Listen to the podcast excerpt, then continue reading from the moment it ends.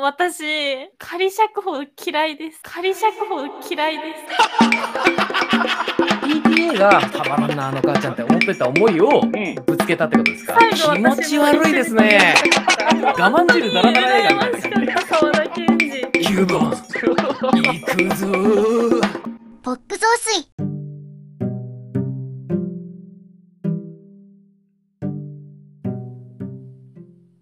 今年のワースト映画は、ブラックパンサーワカンダフォーエバー、鹿島です。はい。今年のワースト映画は、すずめの戸締まりです。どうも、かすみです。そういう流れできたか。喋りきれな。 えー、今年のワースト映画は、モービウスの映画ライター、竹島るいです。よどうぞよろしく。ろしくお願いします。お願いします。ということでね、えーこれが今年最後の配信ということなので、えーベスト映画、年間ベスト10を発表しようというね、景気のいい企画の前にいきなりワーストから始まるというね、ポップ増水らしいはい。スタートでございます。らしいの、これ。え ー爽やかポッドキャストを目指しています。もう爽ややかめよう、そういうの。全然さやかだ、さやかだとかけられねえか爽らや今。か。えーでね、あのその前になんか、かすみさんの方からちょっと報告があるそうなんですけれども、 そうなんですよ。ちょっと一つ報告してもよろしいですかはい、どうぞ。実は私、うん。かねてより出演させていただいておりますポップ増水なんと再生回数2万回超えました何ですとチェストーそうですね。はいあのー、まあ一応、僕補足して喋っていいですかあお願いします 1万回行くのに、大体1年ぐらいがあったんですよ。かかりましざたっね。くり言うと。えっとで、そこから、村山さんに出ていただいた回ありましたね、10月頃ですか。うんあの頃が1万回記念で出ていただいたっていうことでしたもんね。あれ、じゅあれ8月ぐらい。あれ、8月でしたっけうん。え9月か ?9 月、もうもうあやふやすぎる。 9月末だった気がします誰も調べていないというね。えーあ、確認いたしましたら、えー9月の17ですね、えー出ていただいた。はい、はいはいはい。はいはい。9月の17日ぐらいに出ていただいた。その頃でしたね。だからちょうど1年弱ですね。うん。うん。で、そっから3ヶ月だから、まあまあ、あの、アベレージ上がったんで、確かに。うん10ヶ月かかって1万回で、それから3ヶ月で1万回いったと。えそれってすごくなうーん、僕ね、実はももっと増えるかなってちょっと思ってましたけど、まあまあまあ、い、うんまあ、まあ、こんなもんじゃないですか。まあ、ぼちぼち、ぼちぼち、頑張っていきましょうということで3ヶ月後は10万回ですかねす ごいすごいいや、でも本当にあの、我々今、アンカーっていうアプリ使ってやってますけど、そこに一応ね、再生回数、今、デイリーいくつっていう話はしないですけど、まあ、明らかにうあの右肩上がりなのは間違いないんで、右肩やっぱり右肩上がり、うんなんかそこに反応したんだ、右肩上がり に。高度経済成長的ですそうでね。すね。ええ60年代高度経済成長成長ぐらいの感じでぐわーっともう右肩上がりなんではうい、んあのー、そうですよ今何言おうとしたか忘れた けどそうです右肩上がりですええ頑張っていきましょうということで。はい頑張っていきましょうはいということで、ええじゃあ本題いきますか。あ、じゃあ、あなんかもう一個言うことがあったんじゃないですか。はいありました今の今放送事故ぐらいに曲がったけど大丈夫結構曲がったけどはいあのですねう私ん寂しいんですよ、どういう入り方したのあの やっぱね私寂しいはいよくこの放送最後「ハッシュタグポップ増水」でツイートすると私から返信が来るよーって嘆いてるんですけど嘆いてはないですね。お知らせはしてますよ。うんええなかなか来ませんああもっとやれとはいだってもっと検証炎になるぐらい返あ信のしたいんあだのと。さうんしたい逆に思うんだけど、なんかもっとみんなカジュアルにポップになんかハッシュタグつけたいんだけど、変につけると、なんか返信来たのが申し訳ないみたいな気持ちもあるんじゃない、ひょっとしたら。わあごめんなさいそしたらうん。あーあのお気軽にまあまあまあまあ、うんでもこっちはね、なんか、あのーた楽しんで、あの、はいレストさせていただいてるんで、うんまあ本当にあのずっと聞いてる人でツイッターやってる人でなんかちょっとでもねなんかもしくは感想どっか次回こういうことやってほしいみたいなことを言って何か言ってくれると嬉しいですね。はい。はい、もうこちらも喜びます。喜びます。うあと、ちのおかすみが喜ぶんで。はい、あの全然なんでスラムダンクを高校野球に例えるんだっていうのでもいいです。うん、あれ、いまだに僕、僕、理由がわかんないんだよね。はい私も自分で聞いたんですけど、面白おかしくて仕方なかったですね。 自分ではい喋ってて、そんなことあるんだ。自分で喋ってて面白おかしいってあるんだ。はい。僕のね、友人もあれ聞いて、あの、腹がよじれたと言ってましたからね。うん、よじれるよ。えぐるぐる。ブルーまあそうだね、ブルーブルーっていう。別に疑問求めてないけど、今、そうだね。ははいー。そうです、その2つのお知らせをしたかったんだ。あ、そうです。なので、はいちょっとあのこのアイスブレイクの時間に失礼します。そうですね。皆様よろしくお願いしよます。ろしくお願いします一つよしなに。一つよしなり。まあ、とといいううここととで。で、はい。 2022年の、えっと、名目のベスト10。これは、えーあくまで今年、えっと、劇場公開されたうんはい作品に限るよっていうことですね。そうですね、もう新作映画ということで。新作映画はい、はい映画館で見ました。やっております。はい。まなんあ、か配信も含めてってことでいいですよね、一応。あ、まあそっか。はそういで。すね。うんだけど、多分配信オンリーって多分入ってないですよね。今、命名えーっと、なんだだっけ、ジュジュソあ、呪詛とかありましたけど、 うん。ええまあ、多分入ってないですね。大丈夫 です。あ、我々とベスト10にやって我々のベスベスト10トに10。は。あはあ、いはいはいはい。あの、そうですね。はい。ええなんで、まあ、映画館で見たものでやらせていただくということで、じゃあ、ちょっと先頭バッター、毎度のごとく私、鹿島が行かせていただきますが。どうぞどうぞ。じゃあ、まずは、鹿島亮太さんの2022年映画ベスト10では発表お願いいたします。ルルルルルルルルルあ、いらない、大丈夫。そのサクサク行くから、サクサク。でれれそそのなんか、下手なドラムロールいらない、大丈やってみたくて。ええでは行かせていただきます。夫。はい。どうぞえー、ドゥルルルルルルルルルルルル。はい普通にやりや。あびっく面りした。白い。よかったね。よかったね。楽しんでるの、え放ー送。はい。じゃじゃあ行きます。はいはい、第第10位。うん。エルビス。おおおお。第9位。うん。オフィサースパイ。ー。ホランスキー。 8位。リコリスピザ。はいよ。お PTA。 7位。魚の子。今日激キョキョキョ。 6位。ノープ。チンパンジー。おお。ちっ、あ、ま、言ってそういうの。 えー、5位。スパークスブラザーズ。あ 多分知識だからアーツがいる。 知らなかったからね。知らなかっ見てないからた。アネアネットのね、はいうん元となった。はい、はい、どうぞ。 4位、コーダ愛の歌。ー手のね。あい。手のね、違う歌のねだよ。 情報が薄いな。はい。 手の、えー、3位、ザ・ファーストスラムダンク。あな何なんかないのあ。ここバスケ。高校バスケね。ちょっとそのまんまだな。はい。はい、2位、うん RRR。インド映画。広いな。えー、1位、、うんドゥルルルルルルルルルルルやるんだちゃんとダン、ザ・バットマンよでしょう。ね。はいとなっております。じゃあちょっと10位からちょっといろいろお話聞きましょうか。そうですね、これ、あの今年結構決めるの難しかったです。うんあ本当ですかはい、あの1位が決まんなかったんですよ。あ1位は決まらなかったんだ。はい、あのーなんかいまいちこう決め手に欠けるというか、僕の中でうーん。もう爆裂みたいな、ぶっちぎりみたいなことがあんまりなかったんですよね、僕の中でね。じゃあ競ってたんだ。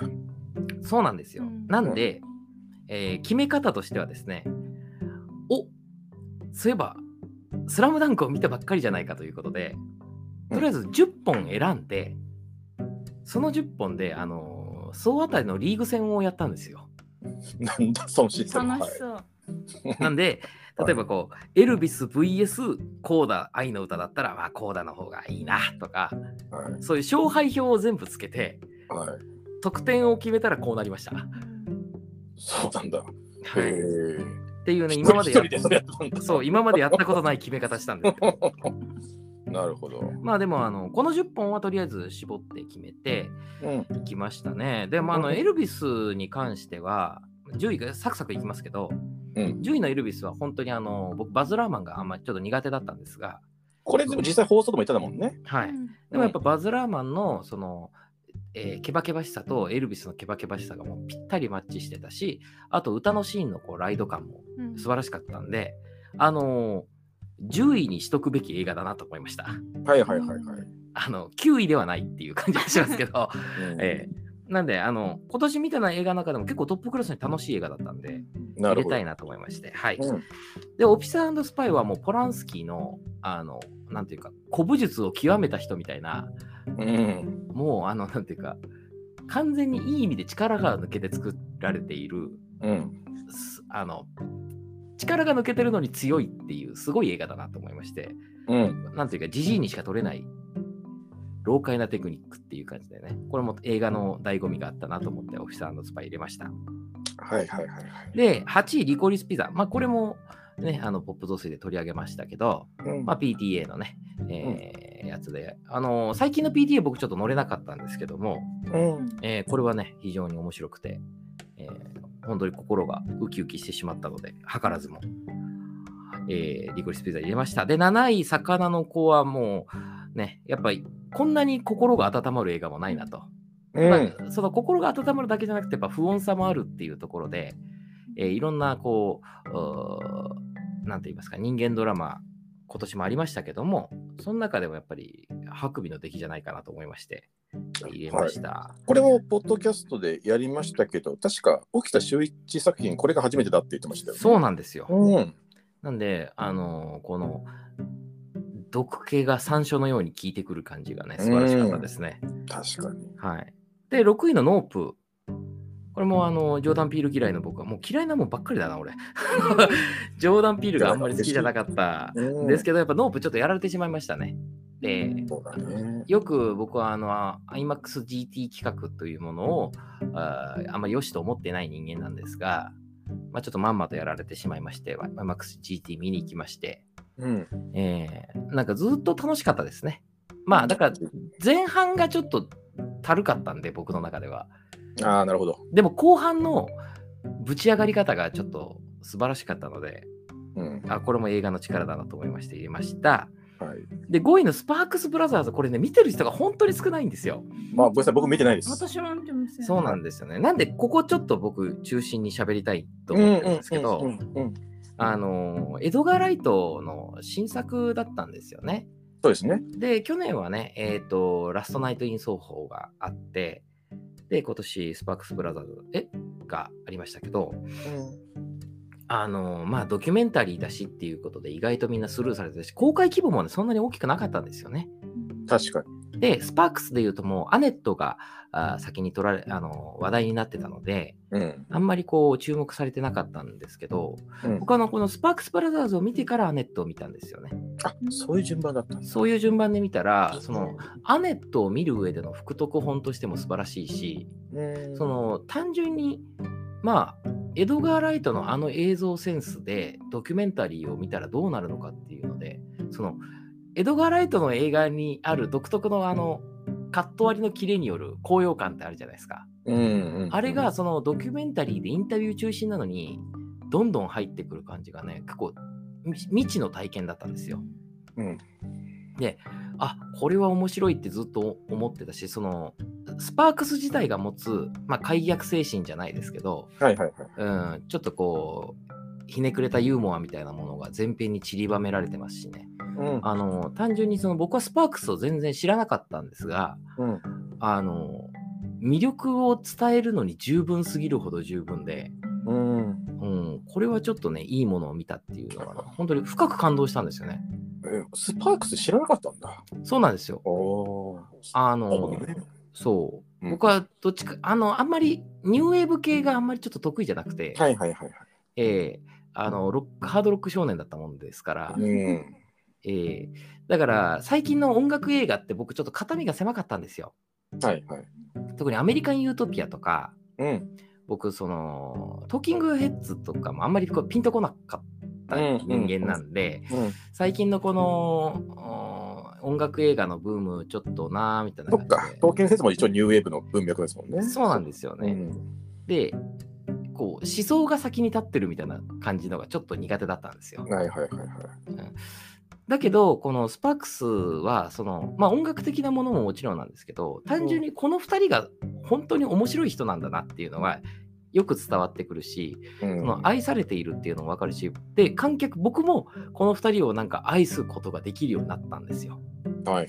うん、なんか音こいつらの音楽がいいかどうかは分かんないけどこいつらは好きだなってちょっと言えちゃうぐらいのいい映画になったんでちょっとこれはね良かったですね最近見たドキュメンタリーの中でも結構うー感動が強かったですね、素晴らしい。うん、あと結構カロリー高めですこの映画うんへ見た後割とねぐったりしたんですよあそうなんだえ。あの2時間ぐらいのね普通の尺の映画なんですけど、まああのそのやっぱエドガー・ライト印のあの映像のバシバシやってくるのとそうんうのんうん情報の洪水ですよね、うんうん。うん、この年はこれをやってこの年はこれやってっていうのがあのカッティングで入ってくるのでただそれもやっぱり心地よい疲れでしたね、うん。ええなんであのスパークス・ブラザーズはちょっと絶対今年は入れたいなと思ってた一本だったんではいここで紹介させていただきます皆さんもねありがとうございます。見てくださいスパークス・ブラザーズ、はい超面白いんでは見い。てなかったので見 ます。で、えーが5位ですね、スパークスブラザーズが5位で、で4位がコーダ愛の歌。はいもう。これやりましたね。。これやりましたた。もう、はいまんまと僕は泣いてしまったんで、負けです。はい。で、だけ3です。位はいえー、3位がザ・ファースト・スラムダンク。はい。これもやりました。やりました。はい。あのーもうね、僕この前2回目見に行ったんですよ。おーおお。ドルビーシネマで。はいはいはい。いや、かっこよかったですね。うん、かっこいい映画ですよね、本当にね。うんえー僕はね、やっぱね、かっこいいのが好きなんだなっていうのが本当分かりましたね、今年で。はいはいはいはい。うん。で、えー2位が RRR。はい。えーこれもね、もうかハイカロリーですね。そうね。 でカロリーが高い映画が多いのかな、やっぱしたら。うん、なんか僕、うんカロリー高い映画が好きなんでしょうね。ねえ。うんや。っぱニンニクマシマシみたいな映画が好きなんでしょう。なるほど。なるほど家系ラーメンで言うとね。えそうなんですカロリーよ。増します。うんそうなんですよ ね。だからツ、ツタみたいなラーメンはあんまりちょっとっていう感じかもしれないですね。スープと麺だけみたいなところがね。はいはいはいはい。で、1位がザ・バットマンですね。はい。で1位のザ・バットマンはね、僕覚えてますよ。あの、ポップ増水で撮った時ね、僕と竹島さんの温度差が激しすぎて、へー 結構大変だった僕、ですそんなに低かったですか僕、全然バットマン嫌いな映画じゃないですよ。ず言っときますけど。はい。ああ、てか僕が高すぎたっていうのもあるかもしれあ、なないるでほすけどね。ど、はいはい。僕逆に高すぎて全然言語化できてなかったんですよ。あー何喋っていいか分かんねえなっていうぐらいちょっとやられてしまったんで、うん。なんでね、僕はね、気づいたことがあるんですよ。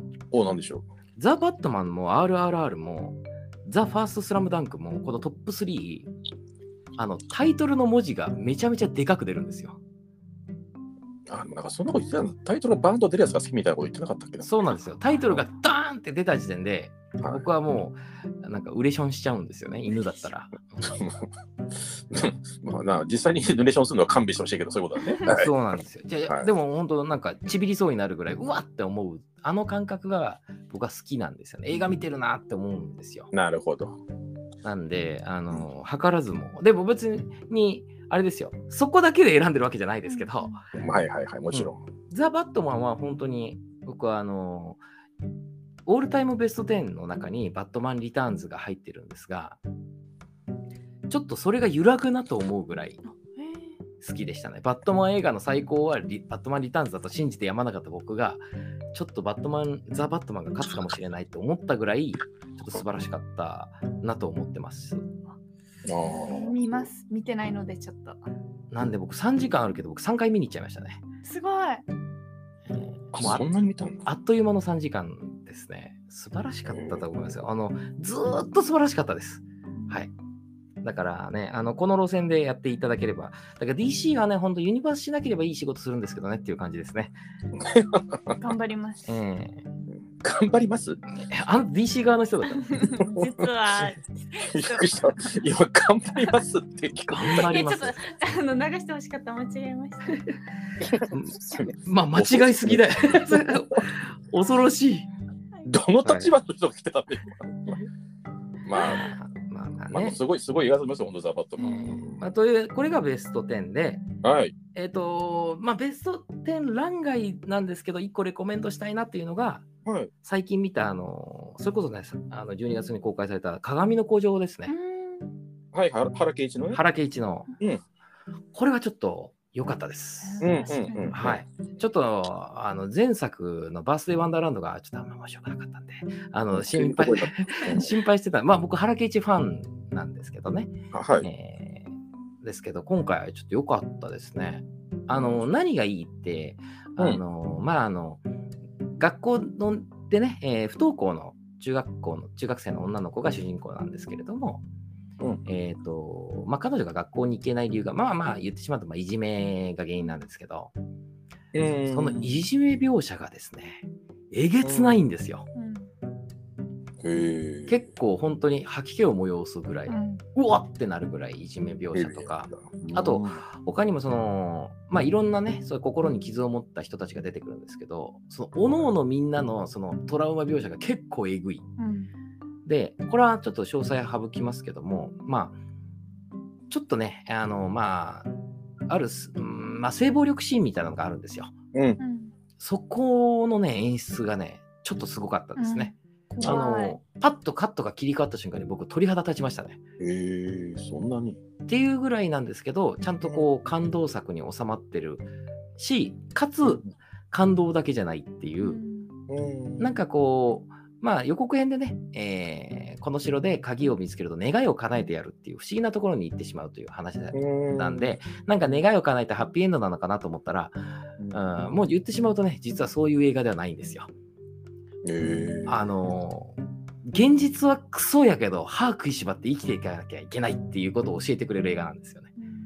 あなんか原井圭一っぽいな。うんなるほどだからそこのこうなんていうか肝の座り方とかえげつなさとか、でもそれでも生きていくっていうところとか、でもやっぱりちょっと奇跡ってあるよねっていうそこのこのバランス感覚がちょっと本当素晴らしかったのでうんまあちょっとねヒットさせようヒットしないさせてほしいヒットしてほしいっていうのもありますしヒットさせようとしてちょっと BGM が分かりやすすぎるっていうところはあるんですけど、はいまあまあ、それでも、あの、演出面とか、あの、お話には抑制が効いてて、僕は本当に素晴らしい映画だと思いましたんで、ちょっ、と、この10本の中には入れなかったんですけど、うんうん鏡の古城をちょっとおすすめしたい。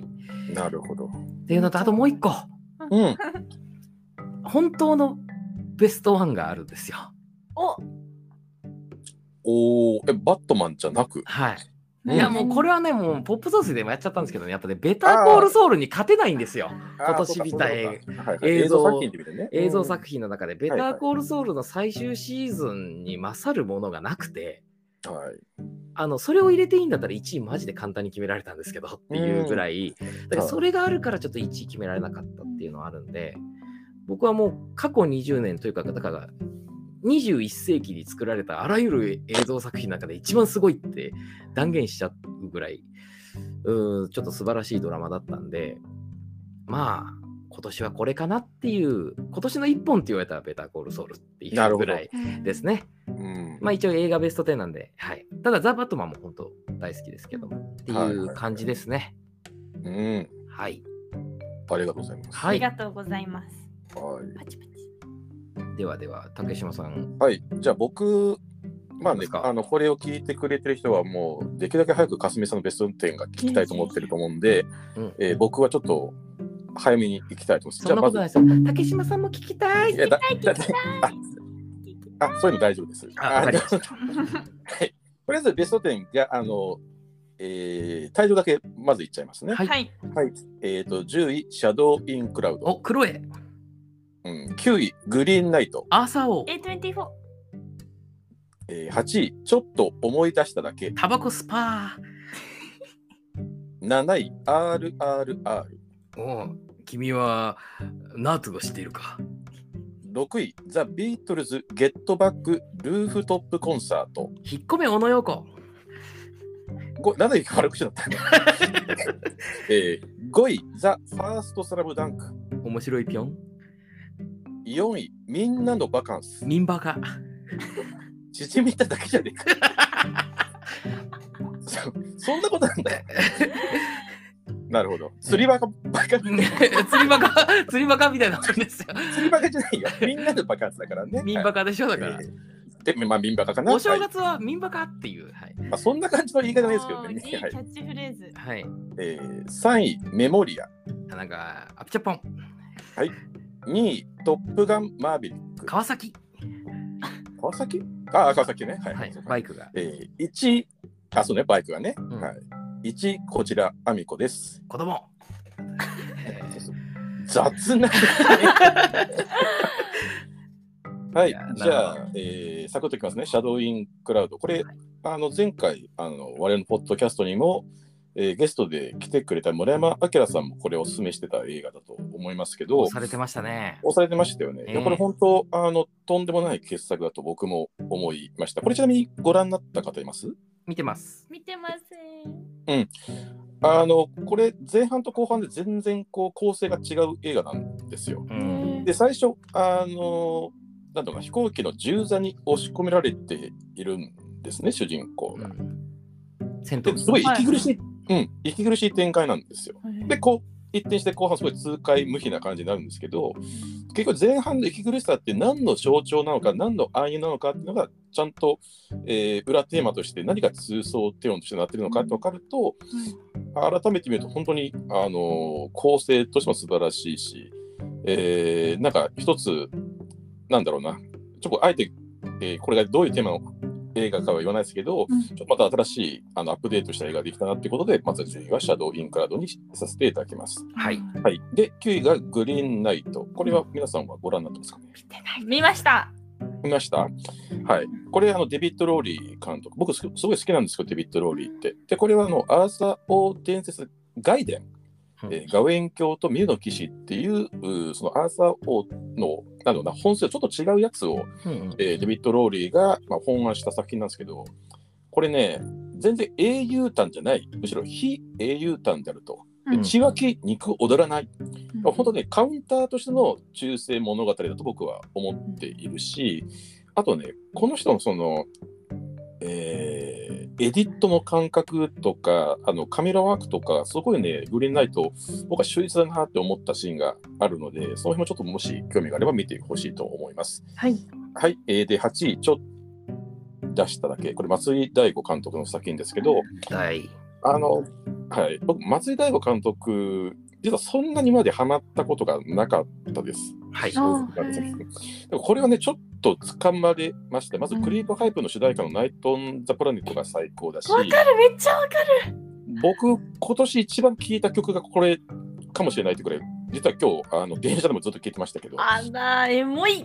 えもう本当エモいしう、で、この池松壮亮と伊藤沙莉、なんかね、ずーっと見てやる2人のやりとりがっていう、うんうんなんか本当に愛おしいこんなにキュートな日本映画ないなっていうことで僕はちょっと本当に素晴らしい日本映画のなんか恋愛映画の誕生だなと思ったんで8位にさせていただきました。はい。はい、で7位は RRR。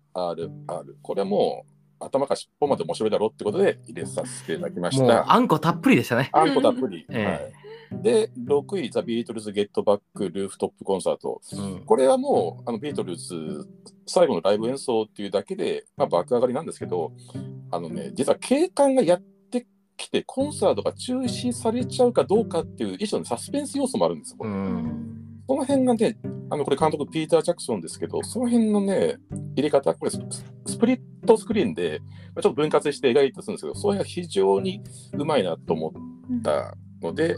あのこれ本当にね映画館で見るべき案件として入れさせていただきましたこ。れ本当にあの、市政の人々の映し方がね、巧みで、そうあのー、本当より立体的になりましたね。出来事として。なりましたええうんはい。で、5位がザ・ファースト・スラムダンク。まあ、これはちょっと前回喋ったんで、割愛させていただきます。で、4位、みんなのバカンス。これ、見たことある人いますかあすいません。ごめんなさい。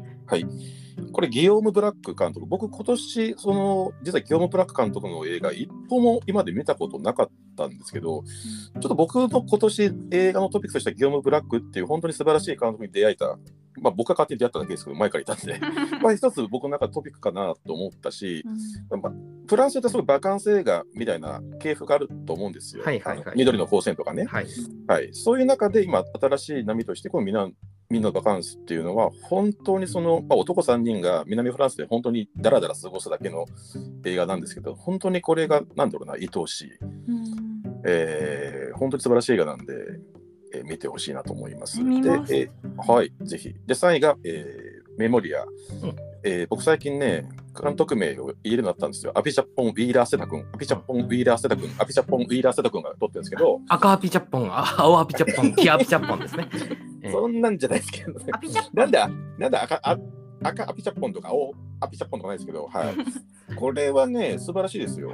僕は、あのまあ、見てない人が結構いると思うんで、あの全然ストーリーは言えないですけど、まあ、ある種僕はこれ SF だと思っています。あのなんだろうな、まあ、コロンビアとかで撮ってる映画で、まあ、一種のアニミズム的な要素があるんですけど、それをね、あの、アピチャポン・ウィーラー・セダ君の独特の長回しで、本当におじさんが10分ぐらいただ寝転がってるショットがあったりするんですけど、なんかね、それがこう、ちょっとね、なんていうのかな、えータルコフスキー的な意味で、なんか映画体験してるなみたいなことを僕は映画館で感じたんで、ちょっとこれは絶対、少なくともベスト3に入れたいと思って入れさせていただきました、メモリア。はい。で、2位がトップガンマーベリック。はい、これも喋ったですね。もう本当これ僕、トム・クルーズ自身の映画論だと思っています。うんはい。で、1位は、えーこちら、アメコ。これご覧になってしてますこれもめちゃめちゃ勧められたんですけどね。なかなかタイミングが合わなくて、ごめんなさい。いいいい、かすみさんはご覧になってまだななんです。あはい。あ、全然大丈夫です。あの、僕、まあ、一応映画ライター、2020年映画ライターとして、一番残念なことは、これが書けなかったことです。僕ね、見るタイミングが遅かったんですよ。なるほど。 1ヶ月遅れぐらいでこれ見ちゃって、これもっと早く見てたら、もう絶対僕ちょっとあの媒体に掛け合って書かせてくださいって言ってたぐらい、ちょっとね、心を完全につかまれちゃいました。あの、まあ、ミツバチのささやき的な映画と言ってしまえばそれまでですけど、僕、これまでいろんな映画見てきて、ここまで、まあそのアミコを演じていらっしゃる、えーなんて言ったかな、大沢和奈さんかな。うん。にここまで一人の人間の生命力みたいに惹かれたことなかったんですね。うん。でこれあの PV が、えっと「もしもし」っていう曲がまあ主題歌としてあるんですけど、はいえーその PV ってこのアミコがただ寝っ転がってたりなんだろうな水まいてたりするだけの PV うんうんなんですよ。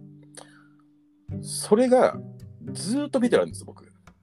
うんうんこんな吸着力のある人はいないと思うし、もうまずその人の魅力と、あとはもう、なんでしょう、これ実はすごい残酷な映画でもあるんで、でうん最後にあの希望の光も提示してくれるし、これ、え森祐介さん、あの初監督ですけど、ちょっとこんなすごい映画撮って、今後大丈夫かなと思いましたし、えーこれ今撮ってる、これ撮ってる日が今日何日だ ?12 月29日、はい。 30日か。はい。たまたまね、この前、アトロック聞いてたら、歌丸さんも1位、こちらみこにしてたんで、なんか、ちょっと嬉しかったですけど、これ本当にいろんな人に届いてほしい、届くべき映画と思ったんで、1位にしました。はい、以上です。は。はいこちら、みこもな、見とけばよかったな。いやー、僕もあの、知るのが遅くてですね。はい。で、あの、映画館でなかなかやってない。うで、配信が始まってもちょっと他の映画見ないとみたいなこととか、あと、僕、映画あんま見てない人がこれたまたま見て、いいよいいよってめっちゃ押してきて、うんふーんって思っちゃってたっていうところはあるんですよあまりに押されてて逆に見なかったっていうのはああるんですけど。ああ、ありますよね、そういうことね。う。うんん、だからね、ちょっと、まあまあ、今回、もう、僕もね、30なんでね、そろそろ素直にならないとなと思ってるんですけ ど、まだ素直になりきれないですね素。直になりきれないですね。まあ、パンクだな。いや。いや、だっ少て、年いや、だってさ、RRR 見るのに忙しいんだもん、こっちはって話なんで、そうですね。でスラムダンクも2回見見なきそゃれいけないもです、ね。そうそう、ノープも行行かなきゃいけけない行し、けないし、大変です。忙しいです。そう、ビートルズのルーフトップコンサートだって見に行かなきゃいけない行からけないし、他にやることいっぱいあるから。いや、あることいっぱいあるからっていうそうね。そうあ、ほんとすいません。だから、ちょっとこれはね、見ようと思います。はい。はい私も見ます。わし私 はい 私もね、ぜひ見てください。はい。はいじゃあ、真打ち。あ私かすみさんのコーナー。はじゃあかすみのコーナーということでスミとこ うお願いします。ベスト10、はい発表します。どうぞ。はい第10位チタン。おー。第9位あ一気にとりあえず言いますね。はいはいはい。第9位チェリマホザムービー。はいはいはい。 30歳まで童貞だと魔法使いになれるらしい。おはい、すごいの来たな、はい。 8位、トップガンマーベリック。おおおお第7位、犬王。ー。ううん。ん第6位、コーダ愛の歌。あはい。指のやつねあの、すみません、それ、あれ、あれあるじゃないですか、サイン。最後のね一そう番最後の「ILOVEYOU」のねあ、そう、間違ってた。そう、うんそれを言いたかったんですけど、説明できなくて。大丈夫です伝わってると思いますよはいで、第5位、RRR。 なるほどちょっと変わったイントネーションで言ったな。はい。第4位、うニトラム。うんんはい。第3位、ヘルドックス。うん第2位、セイント・フランシス。うんなんか言い方がだんだん変になってきた。はい。で、第1位が。第1位、シングネクストステージ。おおおー。すごいベスト10だ。三者あの三様とはこのことだな感謝さんもうようです私、ね。うん正直めちゃくちゃ悩みましたし、うんうん。あの今年ちょっと異常なくらい映画を見たんですよ。何本見たんでしたっけ？あの多分600くらい。うんうん。新旧合変わせて人ですよう。ん、新旧合わせてですけど、もう狂気の沙汰とはこのことうですよ。んなんか気づいたら気づいた気づいたら600本見ていた。いやーちょっでともあの僕足元にも及んでないいでやすでねもあ僕はの複数回合わせてなのでまあそ,、回数まあ、それでももすご含いめよ。てになっちゃうんですけど僕その3分の僕200本ぐらいなんで正直。いやいや多いうん600本は無理だな。はえびっくりしました、い。すごい。うまあ、でもねそんな中ちょっと選ばせていただいたのでん、はい。四玉の10本だ至で極の10本。うんまあ、。新作は言うてでも7080くらいしか見てなかったんですよ数えたら9作で圧倒的 にもうすごいなぁ。なんか今旧作掘るのが楽しくてねそ僕はね新作見てる場合じゃねえっていうはいはい、う、まあ、ちょっとその中でなのでこんな感じなんですけどじゃあまはいず10位チタンは、うん。まあ私これ4月に見たんですけどうんあまりこういう映画見てきてなくて正直驚かされました。うんこういう映画っていうのはどうどうあ いうのうんちょっとグロテスクで、まあそうですね。うんあのーポスターからもう耳がちょっと変というか頭の部分がちょっとあー切れてたりっていう、はいはいはいはでパルムドール賞はい、カンヌの。っていうはのでちょっと見たんですけど、まあまんまとちょっと私も変なところに目覚めさせられたなというか、目覚めさせられたあいーななんんかか大丈夫ですか変なこと言わな い言わない。私も車とみたいなこと。うんカーセックスだっつってまああ本当のカーセックスってこれかって あのハッとさせられてそうね、カーでセックスじゃないもんねで。カーとセックカース。カートいやだからみんな軽々しくカーセックスって言っちゃいけないと思います。 今だいぶ言ってるけどカーセックスとあか。の男性だったら車を妊娠させちゃうからどうなんどうするんだろうなっていうのは思いましいた、やね。カーズみたいな子供が生まれるんじゃない ああなるほどマックイーンみたいなやつが。確かに。いやだから女性だから女性が妊娠したであって、うん男性がカーセックスしてたらどうなってたんだろううんちょっとカーセックス言い過ぎだな。 え、これな何に惹かれたのこのえーチタンに。なんだろうあまあ、 のカーセックスしか言ってないですからね、今。情報がカーセックスがアップデートされたから、うちょっんとな魅力は何ー、なんか狂ってるところ全部なものうあんうなんかどこを切り取ってもなんか急にめっちゃ人殺すし、うまあ、あのうんでもちょっと自分でねこう痛めつけるんうん。シーンあったじゃないですかーうんあそこは本当に苦しかったし私の友人も途中で抜けそこでもう帰った子もいたりして、うんそうなんだまあ、確かに私もあそこはもう苦しかったんですよ見れないし。うんうんうんうんだからそこを除きまあ、うあのでも鼻を折るところとかも、ああ、えっ、と、トイレでね、はい自己整形手術、あれもうわなんか狂ってるけど見ちゃうみたいなあいたたと思いながはら、いなるほどね。でなんかお父さんというかがあああのステロイド親父。はいまあ同性愛者だっけうんそうね。でちなみに、あの、今回ベスト10、はいあの、基本的にあまりネタバレしないように説明しましょうかね。あ、うんそうだったごめんなさい、うんあの、決定的なことは一応言わないようにしましょあう。はいはいはいはいはい、はうん。えまあーちょっとと、見たことない世界がいっぱい見れて、うんはい、です。今年の衝撃度的にも高かった高かかったら10位ということで。はい。はい。なるほでどす。終わり。はい。終わり。じゃあ9位第9位「チェリマホザ・ムービーは」いやーこれ見てないんですよ、見僕。てごないでめんなすさい。ねいやあの私ドラマが大好きでうんあ、そうなんですそねれであの久々にドラマから映画化ですっごいいいなって思ったのが「チェリマホ」だったのでこれはぜひ入れたいなと思ったのでちょっと入れちゃいましたドラマの映画化として結構良かった。よかったですねうんなんかあの満足度が高いというか多分視聴者が求めてたものを全部ぶつけてくれた作品だったのでうん。あのいい意味で期待通りと言いますか変にこういろいろ裏切らないで 普通はいい意味で期待を裏切るっていうのよ。期待通りだったらいい意味だか らさ。なるほど。間違えました。まあ、期待してたものをちゃんとお届けしてくれたっていうことでね。っていうのですごい感動もしましたしほっこりしたので僕ね、ごめんなさい。全然どういう設定すら知らないです。あこれ。チェリマホって。な、言なってい、いんなんでなすのかチェリマホって。まあ、設定は言っていいあそうか設定はだけ教えてください。あの、ネタバレじゃなくて。まあ、30歳になると男の人が30歳まで童貞だったらあの30歳誕生日に魔法が使えるようになるんですよ。やったー。そうんうでその魔法っていうのは人の心が読み取れる魔法。あら、へ ーそうでまあある一人の男の人はまあ30歳まで童貞で、うん。まあ、魔法使いになっちゃったんですよね。であのーなんかイケメンなめっちゃ職場でモテる男の人がいるんですけどあうん。のーなんかその人は実は、まあ、あの同性愛者だったっへーていうのをその魔法を使って分かったんですよ。そうか、そうか。でその2人が惹かれ合っていくっていうドラマで BL なのこれ。そうですビールです。めへえ。あ、知ちゃらくちなゃかった。これ BL であ、そうなんだ。えドラマの結末は言っていいですかまあ、やめとこう。やめときますか とりあえずねあのネットフリックスとかでも今見れますのででで、あの1話30分の11話くらいなのかな。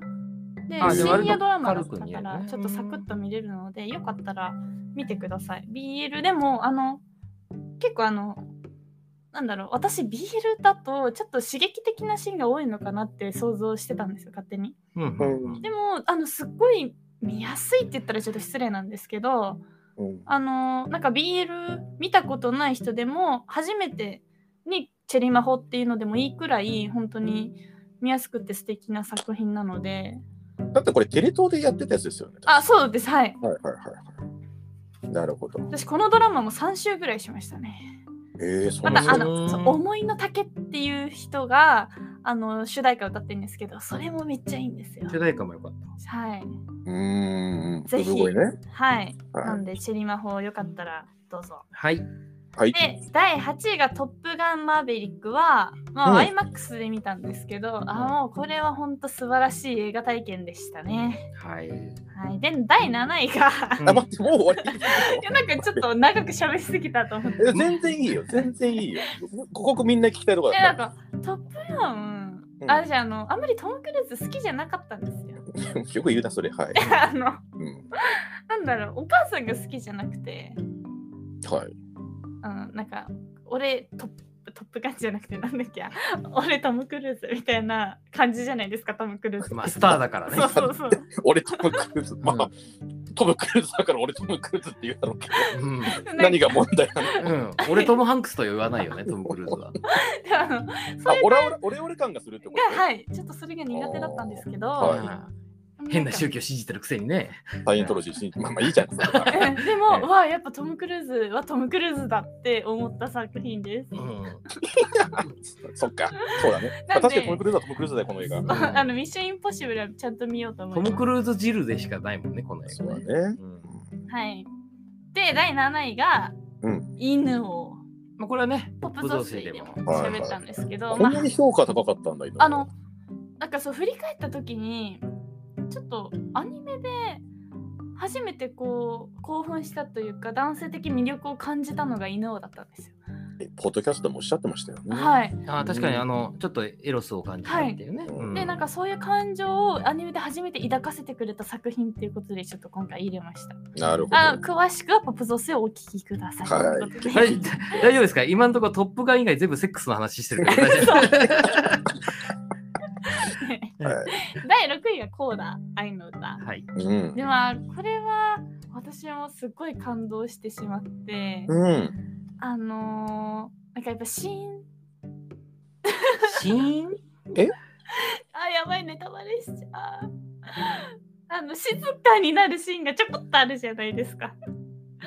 ああ、はいはいはい。あーはいはいはいえーっとはいはい、ありますね。あ大事なところだねあ、そこでやらあ、ああある、ななんだろうな、重要なことを舞台上でしているのを見ている的なことかも、全部ここで言ってるのかな。はいははいいははいいははいい。はい。で、あのーまあ、私、え、いいいんですかちょっと言っても。あの、そうい何う、をうん何を言おうとしてるかがわからないから、ちょっと判断のしようがないです。すいまあせん。のーだからこう、初めて、ああいう体験をしたんですよ。どういうそうあつまり自分がそのあのつまりその主人公のあーそういおうこと父さはいはんいと同一というかね、はあはいこういう感覚なのかもしれないなはいと思わせてくれるということね。そうか、うんえっ、と、耳が聞こえ、あの、ご両親、主人公のご両親が耳が聞こえない設定なので、それが本当に、まあ、まあ、ここ別にリア、まあ、一回喋っちゃって、うんあの、実際に音が聞こえるようになるっていう演出があって、まあ、はいそれを味わわせてくれたよっていうことですね。はい。はい。で、ちょっとそれがぐっときてしまって、うん。うん、あのそこはいいシーンだったね。あと、あの正直でもお母さんに感情移入することはできなかったんですけど、こうう。あのでもなんかやっぱお父さんと娘のつながりがちょっと素敵だなと思ったのでうん。今回ちょっとコーダ選んじゃいましたなるなほるど。ほど。はいで第5位 RRR うんうん。はあまああの皆さんおっしゃった通りで い急に、わかりました。まあ特盛り映画だからね。やもうモリモリモリだって3人入れてる映画ってこれしかないんですよ。あ、本当。あれそれも高いじゃないっけ入ってないです私スラムダンク入ってないですよね、あそうかそうかんなるほどね。あのそう RRR は楽しかったしうん。あのみインド人に生まれてよかったっていうよりかはインド人に生まれたかったってすごい思いました私別に言ってよかったと思わないもんな、ウィンド ジンじゃないあのそれはね、ちょっと待って、前提を説明しないといけなくて、 我々の友達の中でこれは映画を見るとあまりにも面白すぎてああインド人にインドに生まれてよかったなって思わず思ってしまうよっていうある種の内輪のジョークがあるんですよ。それを何の説明もなしに言ってしまったということいでやす。 ごめんなさい、ポップゾースで喋ったけど言いましたうん。ああ、だからインドに生まれたかった。って思いました。私、今まで生まれ変わったらイルカに生まれ変わりたいか、 もう一回、あの、お父さんとお母さんの元に生まれるってしか思ってなかったんですよ。でも、初めて。イルカかカスミしかないんだ。 はいうん、そこに第三の選択肢が生まれたってこと。はい初めて新しい選択肢が生まれました。イルカ、オアカスミ、オアインドの方。あはい。あ、なるほど。それはすごい体験ですね。うんはい。で、第4位がニトラ。うん、で、皆さん見てますか、ニトラ。見ました。見てないです。あのーなんかこう初めて初めてではないんだあの犯罪者をやっぱこうして産んでしまうんだというかうんなんかあんまりこう犯罪者側に心を寄せる発言ってしちゃいけないのかなっても思うんですけど加害者側にね。はいかあのでもこのニトラムに関してはうん。なんかやっぱりニトラムだけが悪いわけじゃないしうん。なんかやっぱりこう加害者にも寄り添いたくなる映画だなって思いました。まあ、だって、まず、ニトラム、うんまあ、ごめんなさい。どうぞ。あーあ、ごめんなさい。これオーストラリアでしたっけ確かそうです。オーストラリア映画だし、まず、ニトラムっていうタイトルはどういう意味かっていうことを考えると、その、うんまあ、なんだろう、加害者側っていう話になりましたけど、うんっていうことがちょっといろいろ考えさせられるタイトルでもあると思いますけどね。はい。なのでまああと実話が元になってるっていうところでもうん。なんかちょっとほんこれも泣いちゃいました私。はいはいはい。確か泣いたシーンよく覚えてないんですけどもう覚えてないんだ。あのそう全体を通しても辛くてたまったものが込み上げた感じだったんですよ。うんなるほどね。このシーンを見て、あはい、うんこのシーンを見てうわーじゃなくて、なんかこのうんうんなんかもうずっと積み重なってもう泣いちゃうみたいな感じだったのあでそういう映画あるよね。重なっちゃった、積み重なっちゃったんだね。はい思いがうんあのーやっぱ責めるにも加害者を責めるにも責められないと思いますし、はい。まあ、あのーちょっと辛いのでおすすめはできません簡単にう。ん。うん。でまあ、でも見るべき作品である。 そうですねいずれか、うんいつか見てほしい作い品ずだれか。いずれかね。いつかすいません。ははいい、いずれか見てみましょう、ニトラムを。はは。い、で第5ん第3位ヘルドックス。言っちゃったあずか言ってたアップしてたわそう だなんで私、私勝手に言うなってみたいなこと言いましたけど、もうすでに発表して。あもう発表しててますからね。そうだヘルドックスですねって相槌打っただけなのにまさか非難の目を向けられるとは思わなかったですけど。はい。はいすいませんあの現場の進行を良くしようとして申し訳ございませんでした。あり仲がと良くうくごだざさいいます。あね。お願いします。りがとうございます。で最は後いヘルドックスね。ヘルドックはいスです。うんでこれはあのそのよくお二方がカットの気持ちよさとかおっしゃられてると思うんですけど、うん私それがちょっと分からなくてあまり。うん。でうん過去に、あの北野武の3対 4X10 月うんうんを見た時にはあるシーンですごいわってちょっと思わされたカットがあったんですよ。それカカットのショットのそのつなぎであはい気持ちよくて美しくてうわっと思った。でちょっと泣いちゃうみたいなシーンがあってうんそれで初めてあカットの美しさってこんな感じなのかなって思ったんですよ。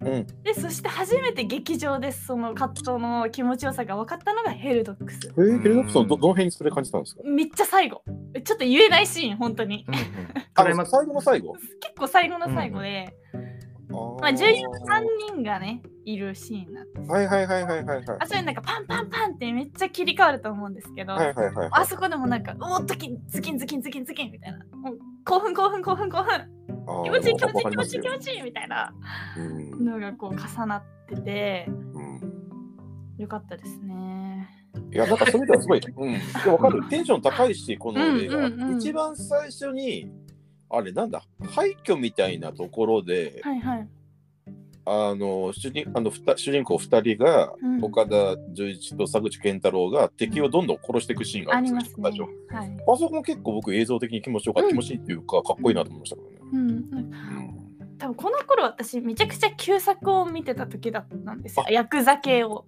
ううんんいやあそうでかそもうかなんか本当に昔のヤクザ映画にも負けないくらい頑張ってるアクションシーンでしたね。なるほど、うんはい、素晴らしい。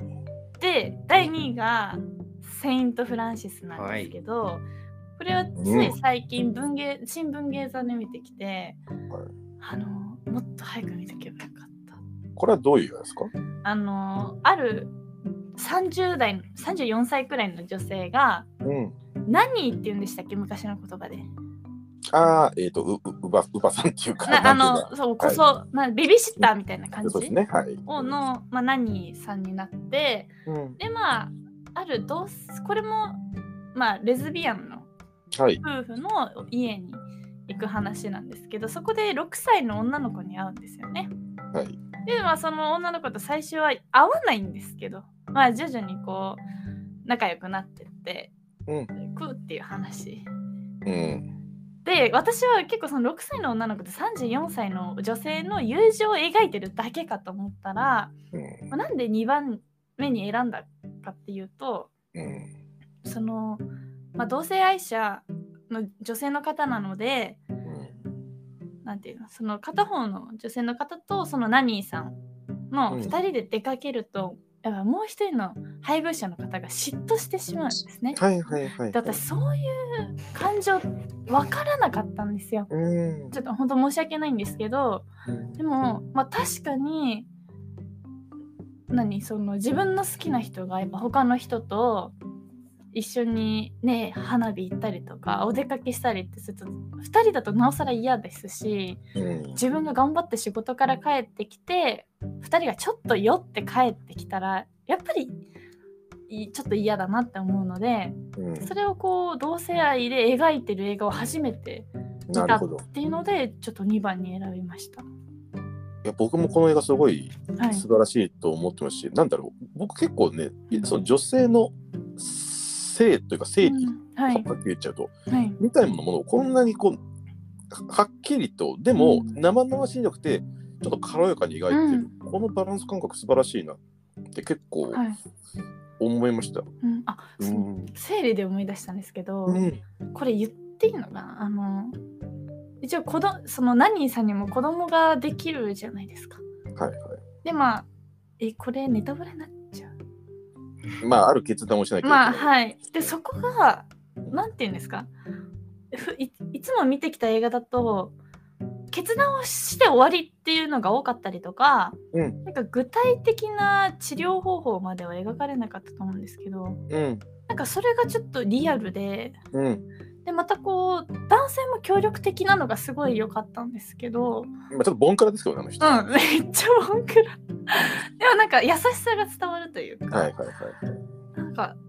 そういう面でもすごい素敵なね年下でしたけど、うんなんかその2人の関係性もいいなって思ってうんうんあちょっと喋りたくなっちゃうのでこの辺にしてきますはが、い、まあ本当キュートな映画ですね。はいなのでぜひ見てくださいこそれうは。うん、では第1位の「シングネクストステージ」はですねいや、僕ね、実は見てないんですよ。ごめんなさい。りょうたさんは見てないですね。ああのもうぜシンひグも見てないもん。シングは見ました。ああのパパート1は見ました。ああはいはいはいはい、うんはい。私もパート1はこのネクストステージが公開っていうので見たんですけどへーパート1はそんなに好きじゃなかったんですねあそうなんだね。まあでも子供が見たら楽しいなっていう感じうんうん確かはいでもいやネクストステージもうやられちゃって何がすごいのあのもうへちょっと「トップガン」に勝るくらいのすっごいいい映画体験ができますえ。うんあのーなんか本当にもう私もシングの世界に入り込んだくらいうんのあの周りキッズだったんですけど大泣きしてました一人で。へえ。であと私ど吹き替えで見たんですけど、うんアイナ・ジ・エンド、はいはいはいはい。一種のね。うん、うん。。めちゃくちゃいいですね。あそうう。うんん、あと何でしたあのビーズえあれビーズじゃないビーズ稲垣さん。あビーズはい。稲垣さんあい稲垣さん稲稲垣垣さんじゃなくて稲葉さん稲葉さん。ビーズの稲葉さんね。うん。ビーズの稲垣さん。ビーズの稲葉さんね。はい。稲葉、稲垣さんっつったらね、五郎ちゃんか高橋さんになっちゃうか ごらね。めんなさい。うんはい。ビーズね。はい。はいあ、そうか、これやってるもんね。うん、あ、そうなんだはい。はいはいえもう良かったんですよ。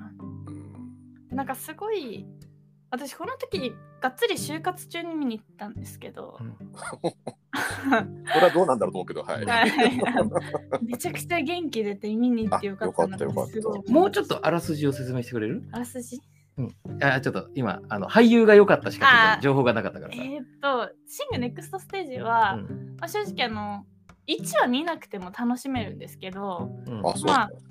まあでもあの1とのつながりなんていうんですかつながりはあるけどね。あるけど、メンバー的には1から出てる人たちなので見た方が楽しめるけど見なくても楽しめる映画だとは思います。であの地元の舞台ですごい人気を出したんですよ。うん。は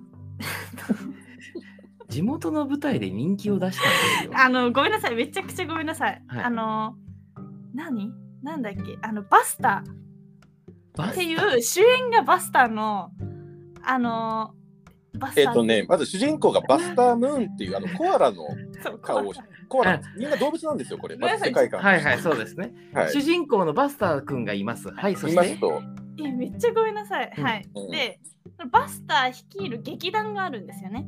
うんあの豚がいたり、まあ、そのポスターに載ってるようはい、なボねサの劇団がいますと。はい、劇団がいます。で、ネズミがいたりその劇団うんがはい。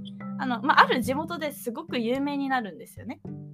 ある地方で。地方のところで。うん。で、まあ、あの、有名な舞台演出家みたいな人が見に来て、うんまあ、あの、ぜひ、今度、大きいホテルであるステージで、その劇をやってくれないかってああ、なるほど。評判になったから、はいうちでもやってくれよと。はいはいはい。でもあのーなんかその時にちょっと事件が起きちゃって、うん。結局それがなしになるんですよ。なるほど。だからそのコアラックバスター君、ね、バスター君が、あのいややっぱやってくれみたいな感じでホテルまで乗り込むみたいなうん、話なんですよ。で、まあ、そのあ時俺たちに舞台をやらせてくれってお願いしに行くと。はい。でそのそしてそのホテルの主催者の人がじゃあ条件として、うんまあ、稲葉さん演じる、うんまあ、大きいライオンがいるんですけど、うんその人呼んでこいってなるんですね。うんでその稲葉さんがやってる役は稲葉さんじゃないけどね。ごめ んなさいもうビーズしかなそうそう。ババスター君とかネズミとか稲葉さんとか全部違うんだ けど、何もかも。統一してもらってもいいですかね。はい。まあ、ライオンがね、いますと。はい、それじゃがあライ昔オン、の昔なんかヒットしてたのかな。はい、すっごい有名な歌手で、うんあのその人を呼んでこいと。うん。でそのコアラはあのライオン知り合いですって大嘘をつくんですよ。うん。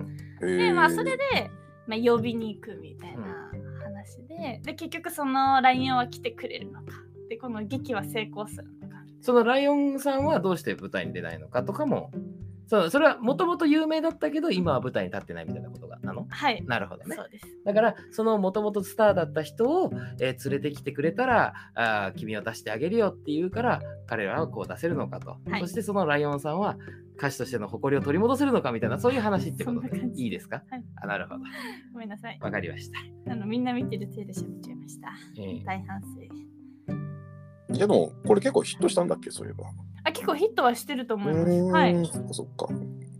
なんでこ逆に見れてないのかっていうこれ反省ですね我々。うんなんかそうで意すね外と子供だけじゃなくて、うん大人のカップルのもう東京で見たら多かったですね。うんだってこれ僕一作目しか見見てないけどジェニファー・ハドソンとか確か歌ってた記憶があってだはい。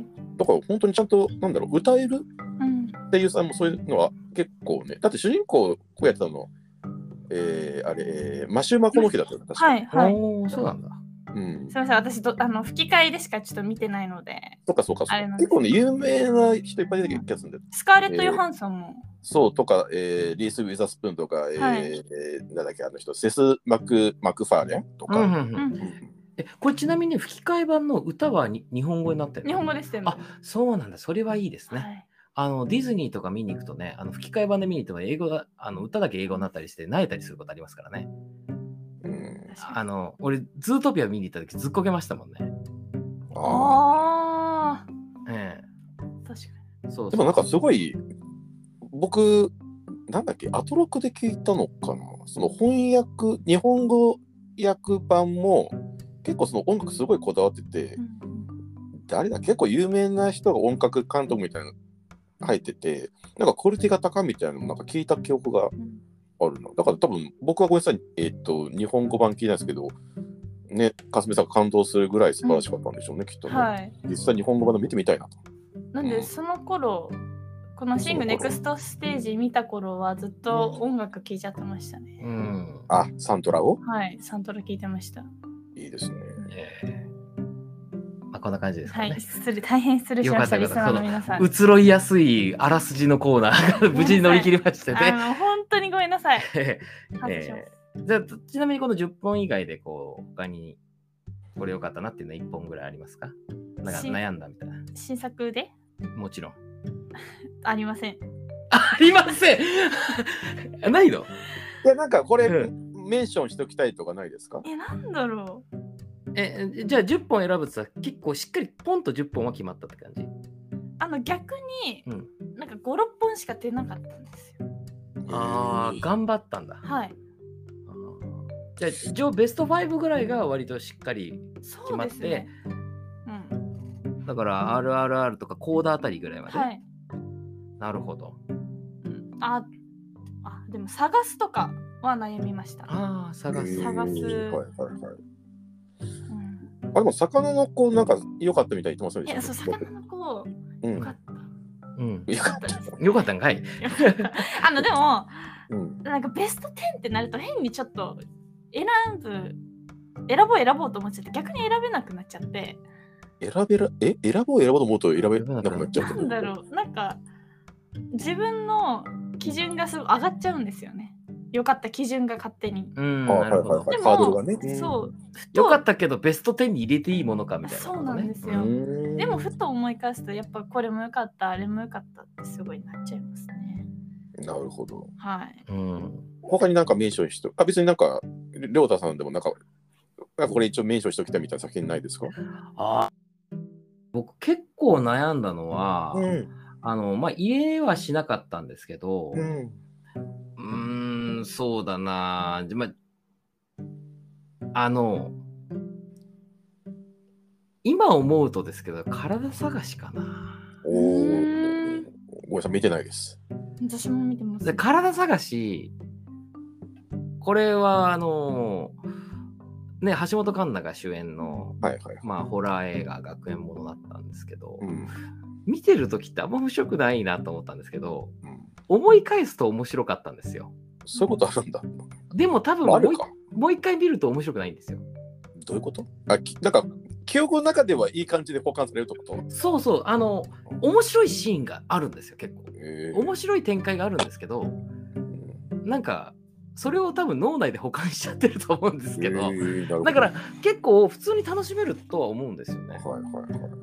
あのーちょっとじゃあ喋らせてもらうと、これあのーね、いわゆるうはループものなんですよ、ホラー映画の中で。うんうんええー橋本環奈演じる、うん女子高生はですね、うんえー学校の中で、えー一番こうネクラであのみんなから無視されていて、うんえー付き合いたくない女子ナンバーワン扱いされているっていう橋本環奈がねすごい世界線の話なんですけどうんであのーまあある時ですね、えー学校に行ってえーまたいつものようにこうつまんねえなとか思ってでまあ夜帰ってみたいなそういう日常を繰り返してましたら夜12時になると急に学校にいたんですね。うんで、そこにはなぜか同じクラスの、まあ、えっと、なんかこう、いじめっ子っぽい、えーギャルの女の子とか、オタクくんがいたりとか、そういう、まあ、いろんな人たちがいるわけですよ。うんで、交わったことない奴らがいて、うん、で、なんなんだ、なんなんだっていうと、急になんか襲われると。う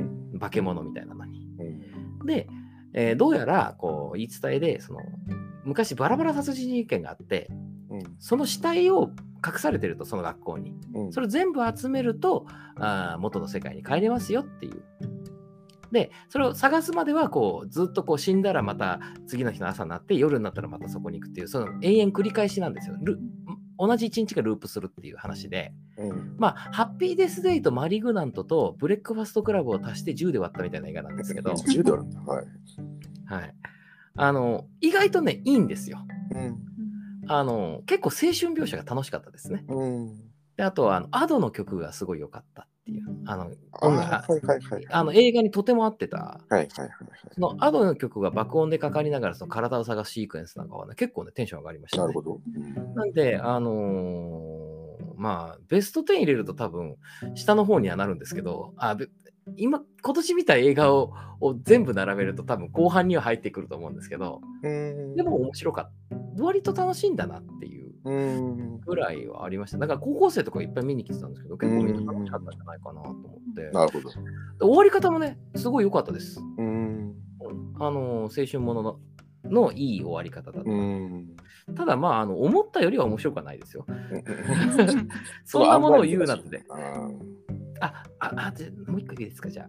ああの。これもちょっと反則なんですけど、うんあのーオネアミスの翼、はいはい。リバイバルしましたね。リバイバル上映なんで、うんちょっと反則なんですけど、王立宇宙軍良かったですね。はい。うん、あの普通にちょっと感動してしまいました。はい。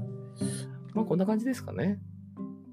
じゃあ僕ちょっとメンションだけさせてもらっていいですか、あの、えー一個一個あの説明しないんで、対応だけざーっと言っちゃいます。ちょっと、うんあの入れなかった、入れられなかった。なおかつ、ポッドキャストでも別に紹介してない映画だけでざーっと言っちゃうと、うん。えー夜を走る、うん。えー X、タイウエストがの X、うん。えー恋は光、うん。あと今公開中ですが、えーそばかす、うん。はい、あと、えーこれ僕結構本気で素晴らしいと思ったのは、キングダム2、遥かなる知恵。あとこれもみんなが褒めてますから僕は言うことないですけど、えー深田浩二監督の「ラブライフ」うん。えー、小久監督の「アフターヤン」えーあとこれも今絶賛上映中ですけど稽古目を澄ませてあとセリヌシアマの、えーと「秘密の森のその向こう」は一応メンションさせていただきまはい はいあじゃあすいません僕もまだあったわはいえっとあ女子高生に殺されたい、あーすはいはい上場えー、素晴らしかったですすみません、あ私もありあました。あどうぞ、といいですかどうぞ。あと、えーゴーストバスターズアフターライフうん、これ喋ったやつですね僕らね、はい。えっ、と、あとですね、えーあのーまあ、これもジョジョさんですけど、ビリバーズ。うんはいはいはいよかったっすで、まあ、あと、まあ、そんな、ああと、まあ、竹島さんも言ったんであれですけど、えっとゲットバック、よかったです。はい。はい。あ、かすみさん、あ、何で私、えっと、白い牛のバラット。すかはいはいはいはいはいうんはい。イランの現ね在の、はい。うんうん。うん。いと、あや、とす真ご夜い、な。うん、あと真夜中乙女戦争。おお。はいはいはめっちゃ良かったです。あのー、美しかったですね。うんい。なるほどね。原作前日に読んでいったんですけど、ああ、そうなんだ。の読まないでいくのをちょっとおすすめします。なるあほど、、ね。そうなんだ。はい。えはえ。いいやー、いっぱい。ありまあ、ごめんなさい。じゃあ、最後一個だけ、えっとはい、ドドラマですけど、エルピスは素晴らしいです。はい、以上。ああ、えー見てない。ははい。見とけばよかったな、エルピス。はい、エルピスは僕、基本的にドラマ見ないんですけど、ここ数年見たドラマの中では、あの本当トップクラスで素晴らしかったです。えーはいいやー、いっぱいありましたね、じゃあ2022年。そうですね。あ、うじゃあ本当の最後に、んはい、どうぞどうぞ。あのちなみにあのさいオープニングでね、あのワーストはあブラックパンサーですって言いましたけど、うんうん本当のワーストはカモンカモンです。はい、ああ、これちなみになんだっけはい。中井圭さんとかが前、もう、中井は圭い、さんともう一人だっけ、 なんか、ちょっと名前で忘れちゃった。あの、今年のベスト5みたいなのを YouTube でやってて、1位カモンカモンにしてましたね。なるほど2。人ともカカモンカモンでしたしかも。なあ、やる、やほごめんなさどい。や、矢田部さんだ。あ矢田部さん。はい。矢田部さんも中井圭さんも カモンカモン1位してましたね。ああ、僕つまんなすぎてムカついたの久しぶりでした ね。いや、だから本当に人の感性っていろいろあるなとも思いましたね。はい。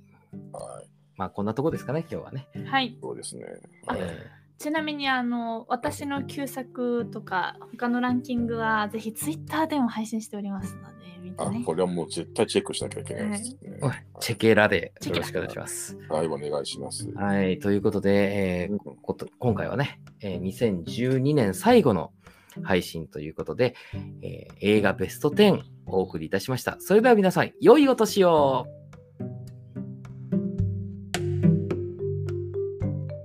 皆さん今週のポップ増水いかがでしたかもし感想などがあれば「ハッシュタグポップ増水」綴りは POP 増水は漢字で Twitter や Instagram に投稿よろしくお願いいたします投稿してくれた方にはなんとかすみから返信が届きますよぜひ感想お待ちしていますそれではまた来週